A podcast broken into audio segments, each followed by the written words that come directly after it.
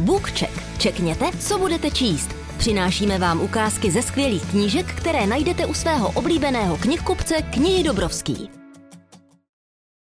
Ahoj, já vás vítám u našeho bookchecku. Eh, mám radost, protože dnes si budeme předčítat eh, historický román z období druhé světové války, který se věnuje tématu holokaustu a my jsme po všech těch knížkách romantických e, i erotických e, možná trošku pozapomněli i na takováto vážnější témata, takže si je dneska připomeneme a to rovnou v autentické výpovědi polské autorky Kristýny Chiger. A je to tedy Polka židovského původu, která se narodila konkrétně ve Lvově a její rodiče Paulína a Ignáci měli ve Lvově obchod s textilem a ve chvíli, co vlastně vypukla druhá světová válka se všemi opatřeními, která se týkaly židů a neumožňovala jim žít dál eh, běžný život, jak by možná chtěli a předpokládali. A ty hrůzy druhé světové války, které obnášel holokaust, eh, samozřejmě se týkaly i jich, tak oni v červnu 1941, kdy německá armáda vstoupila do Lvova, a začaly pogromy židů, tak se ukryli se svou rodinou v kanalizaci. Zde eh, trávili 14 měsíců, aby se zachránili před smrtí, která na ně čekala. A slunce tím pádem nespatřili rovněž 14 měsíců. Kristýna Chiger žije nyní v New Yorku, žije tady již 20 let a rozhodla se ve své knize Dívka v zeleném svetru o tomto příběhu vyprávět. A my si dnes přečteme první kapitolu z tohoto historického románu a já věřím, že vás naláká na čtení. Kdo jen to na nás seslal? Kdo nás Židy oddělil od ostatních lidí? Kdo umožnil naše dosavadní strašlivé utrpení? To Bůh nás stvořil takové, jací jsme. A bude to znovu Bůh, kdo nás pozvedne. Vydržíme-li všechno to trápení a zbudou-li ještě nějací židé, až to skončí, nečeká židy zatracení. Budou sloužit jako příklad. Anna Franková Na počátku Bůh stvořil nebesa a zemi, sám spočinul na nebesích a zemi dal lidem. A na zemi se pak stalo toto. To pravil Ignáci Chiger, úvodní věty z jeho nikdy nepublikovaných pamětí Svět v příšeří. Ignáci Chiger, otec autorky. První kapitola Ano, pamatuji si. Paměť to je zvláštní věc. Lest, již strojíme sami na sebe, abychom zůstali propojení s tím, kým jsme byli, s vlastními myšlenkami, s vlastními životy je roztříštěná, tak jako sen, jenž se vrací ve střípcích a útržcích. Paměť je odpověď zapomnění. Pamatuji si střípky a útržky a celé předivo. Můj otec vždycky tvrdil, že moje paměť je jako lapač. Kryška to bude vědět, říkával. Kryška si to pamatuje. Pro něj jsem byla Kryška. Všichni ostatní mi říkali Kryša a v tom rozdílu to celé vězí. Ano, pamatuji si, jakmile jsem něco spatřila, něco zaslechla, něco zažila, odložila jsem si to na později. Někam, kde si to budu moct ve správný čas vyzvednout a znovu zobrazit. Všechny příběhy z mého života, dobře zabalené a bezpečně uschované. Mám je na dosah dokonce ještě dnes, kdy už odešla většina těch, které jsem znala. Jako by tu byly pořád, jako by se věci, které se odehrály před tolika lety, staly teprve včera. Mé vzpomínky se vrací v polštině. Myslím polsky, sním polsky, pamatuj si polsky. Procedí se hebrejštinou a nějakým způsobem se vynoří v angličtině. Netuším, jak to funguje, ale je to tak.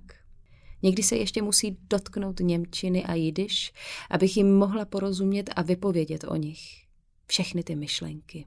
Všechny ty okamžiky, všechny ty pohledy a zvuky a pachy, drobné, roztříštěné útržky bojující o mou pozornost, nutící mě zakusit celek. Vzpomínky na utrpení mé rodiny během druhé světové války jsou celoživotně upevňované vzpomínky dítěte. Zpočátku byly jen mé vlastní, pak jsem na ně vrstvila otcovi, matčiny, dokonce vzpomínky mého mladšího bratra – K ním jsem přidala postřehy těch, již sdíleli naše martýrium i příběhy nalezené v knihách. Možná jsem byla pouhé dítě, ale vše, co jsem spatřila, zaslechla a zažila, jsem ve své mysli mnohokrát přerovnala. Tyto nahromaděné vzpomínky přežily dodnes. Ano, pamatuji si, jaké to bylo vyrůstat jako malá holka v pulzujícím 600 tisícovém Lvově. Lidé mu přezdívali Malá Vídeň. Bylo to město klikatých, tlážděných ulic, vedoucích k majestátním chrámům a k domům s otevřenými dvory překypujícími pestrobarevnými květinami a nádhernými fontánami. Většinu obyvatel tvořili Poláci, ale žila zde také spousta Židů a Ukrajinců. Židů tu před válkou bylo na 150 tisíc. Tady jsem žila. Toto bylo místo mého dětství plného výsad a nadějí, jež nakonec zničila zabedněnost a netolerance. Tady naše životy obrátily vzhůru nohama dvě okupace. Napřed sovětská, jež ohrozila naši svobodu, a posléze německá, která ohrozila samotné naše životy. Tady se všechno, co bylo zpočátku krásné a zalité sluncem, proměnilo v soufalství a propadlo do temnoty. Pamatuji si na našeho pinče Puška a jeho sněhobílou srst. Říkali jsme mu Pušek, protože byl naomak jemný, jako když zapoříte ruku do husího prachového peří. Můj otec ho přinesl domů v den, kdy se narodil můj mladší bratr Pavel. Byl to nezapomenutelný dárek. Strávil s námi dva roky, přečkal celou sovětskou okupaci, ale když přišli Němci, museli jsme ho dát pryč. Jeho štěkání by nás mohlo prozradit. Moje matka ho odvedla kuze za město k jedné paní.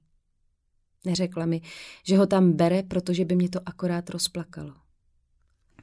Ten pes, to byla moje první skutečná válečná ztráta. Samozřejmě, že jsem plakala. Uplynuly dva dny a slyšíme škrábání na dveře. Byl to Pušek. Vrátil se. Urazil celou tu cestu z předměstí, snad deset kilometrů. Jenže mi ho přesto museli vrátit té paní a já to obrečela znovu. Pamatuji si na piano značky August Ferster a na německého důstojníka, který nám ho zabavil. Jmenoval se Webke, přišel k nám do bytu sebrat, co se mu zachtělo. To se dělo po celém Lvově, po celé Evropě. Z židovských domácností si němečtí důstojníci, příslušníci SS a gestapa udělali jakýsi bleší trh. Stihli si rozebrat náš majetek a zbývající cennosti dříve, než bychom se jich museli vzdát sami. Důstojník Webke se posadil k pianu, přejel prsty po klávesách, pohladil dlaní lak na ušlechtilém dřevě a prohlásil, že je to jeden z nejkvalitnějších nástrojů, jaký kdy viděl. Musel vědět, o čem mluví. Hrál úžasně, jako opravdový virtuos. Pamatuji si, jak jsem se schovávala v prostoru pod parapetem. Někdy to byli Němci, kdo nás přišli hledat, jindy Ukrajinci, ti byli v mnoha ohledech horší. Můj otec byl manuálně zručný a stavil nám důmyslné skrýše za falešnými zdmi a úkryty v hlubinách skříní, kam jsme s bratrem mohli zalézt, když oba rodiče odcházeli do práce. Nakonec pro nás dva pod oknem vybudoval falešnou stěnu, za níž nás pokaždé zavřel. Potřebu jsme vykonávali do nočníků, na níž jsme seděli. Ve stísněném prostoru se nedalo hýbat a vzduchu tam bylo jen tak tak. Celý den jsem se strachovala, co by se stalo, kdyby se jednou otec domů nevrátil, kdyby ho sebrali rovnou na ulici jako tolik dalších židů, kdyby moji matku zastřelili během dlouhé pěší cesty z pracovního tábora Janovska v kopcích nad městem, kde šila německým vojákům uniformy. Kdo by nás potom z naší skrýše vysvobodil? Kdo by se vůbec dozvěděl, že tam jsme? Pamatuji si, jak sedíme se členy mé rodiny a nějakými zatím ještě cizími lidmi natěsnaní ve sklepě jednoho z domů v getu.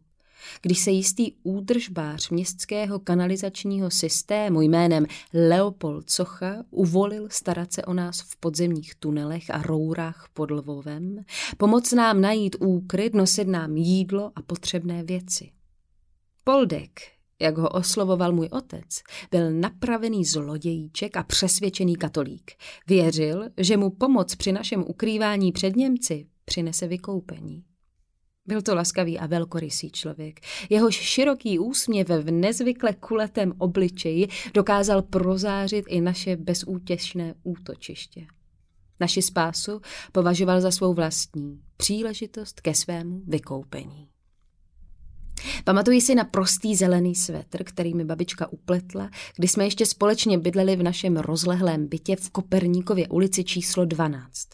Matka mého otce. Jeho rodiče se rozvedli a jeho otec se znovu oženil. Toto ale byla moje pravá babička. Ráda pro mě pletla oblečení.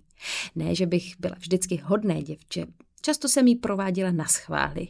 Třeba jsem popadla klubíčko vlny, odběhla s ním a někam ho schovala. Nebo jsem jí vytáhla jehlice z posledního řádku, když pletení na chvilku odložila. Navzdory takovému zlobení mi upletla spoustu krásných věcí. A nejen mě, ale každému z naší rodiny. Činilo jí to velké potěšení. Ten zelený svetřík byl můj nejoblíbenější. U krku měl naznačený lem s krajkovým vzorem. Když potom babičku při jednom zátahu sebrali a odvlekli, byl pro mě ještě drahocenější. Jakmile jsem si ho oblékla, jako bych ucítila její vřelé obětí. Že se mnou ten svetr přečkal celou válku, byl jen jeden z celé řady malých zázraků, které se mně i mé rodině přihodily. Co by exponát na stálé výstavě Muzea památky holokaustu USA ve Washingtonu připomíná utrpení všech židovských dětí během války. Mně samotné vždycky připomene dítě, jímž jsem byla. Pamatuji si noc, kdy se likvidovalo ghetto. Na poslední zátah. Bylo to 30. května 1943. V té době už více než 100 tisíc lvovských židů trpělo v koncentračních táborech nebo bylo zavražděno. Pamatuji si na rozruch a zmatek, na křik, vřavu. Pamatuji si pocit čiré hrůzy. Někdy kolem půlnoci začali Němci vyhánět lidi z jejich baráků a nakládat na korby nákladních vozů, které odjížděly buď do tábora Janovska nebo na místo jménem Piasky. To byly písečné jámy severozápadně od města, kde židy postavili do řady a zavraždili. Naše zhruba desetičlená skupinka se v zoufalé snaze uniknout do dopadení procpala skrz díru, kterou můj otec s ostatními muži narychlo vykutali. Dalších několik tuctů lidí se v podobném zoufalství vrhalo do kanálů přímo z ulice. Všichni dohromady jsme takto zaplavili stoky v naději, že tam mezi krysami a výkaly nalezneme útočiště. Pamatuji si malou dutinu, v níž jsme proseděli první tři dny našeho dlouhého pobytu v podzemí. Skličující okamžiky. Kolem vysely pavoučí sítě tak silné, že by snad dokázali zadržet i krysy hemžící se kolem. Stovky, stovky krys, snad tisíce.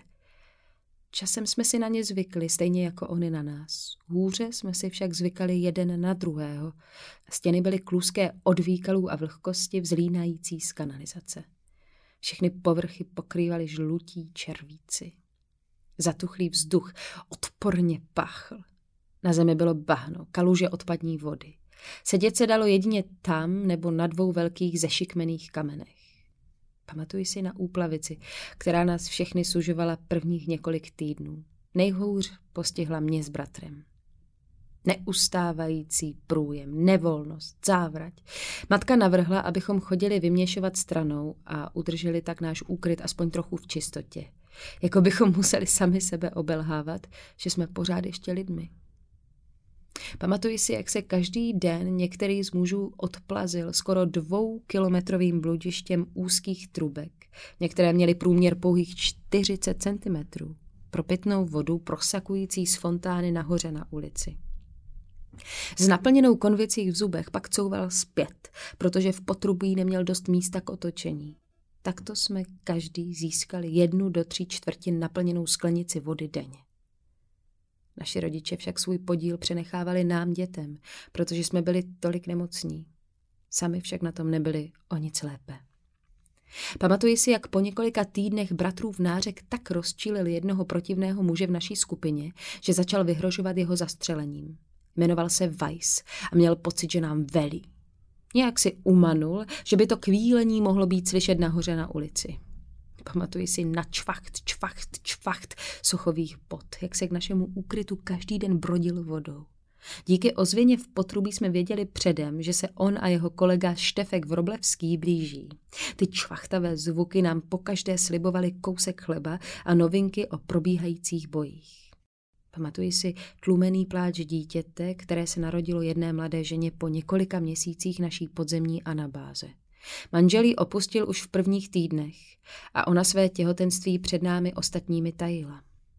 Své starší dítě hned po zahájení německé okupace předala nějaké ukrajinské ženě v naději, že u ní bude v bezpečí.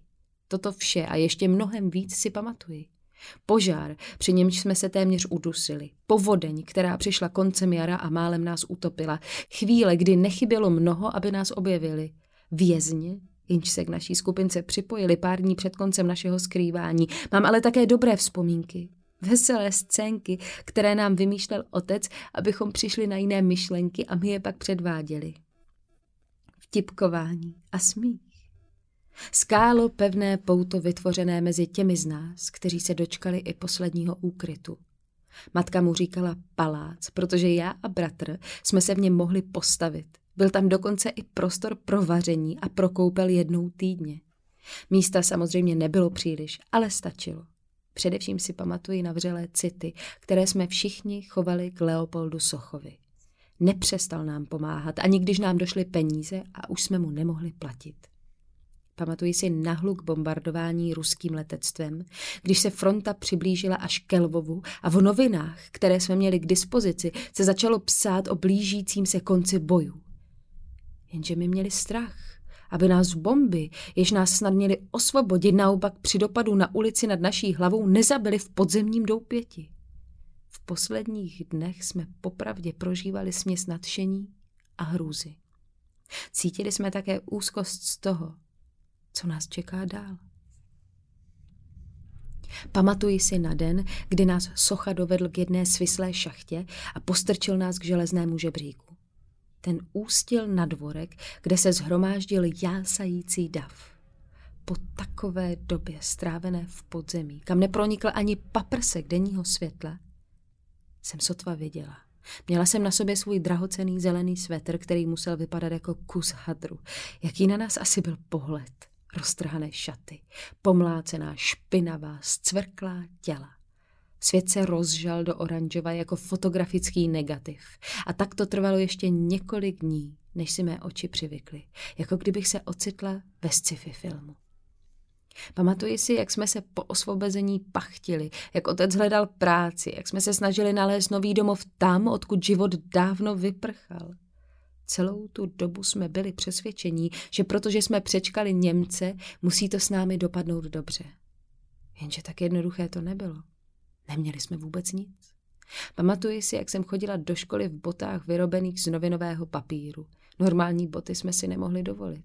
Pamatuji si, jak mi školní tajemnice poradila, že bych možná pro vlastní dobro neměla přiznávat, že jsem židovka.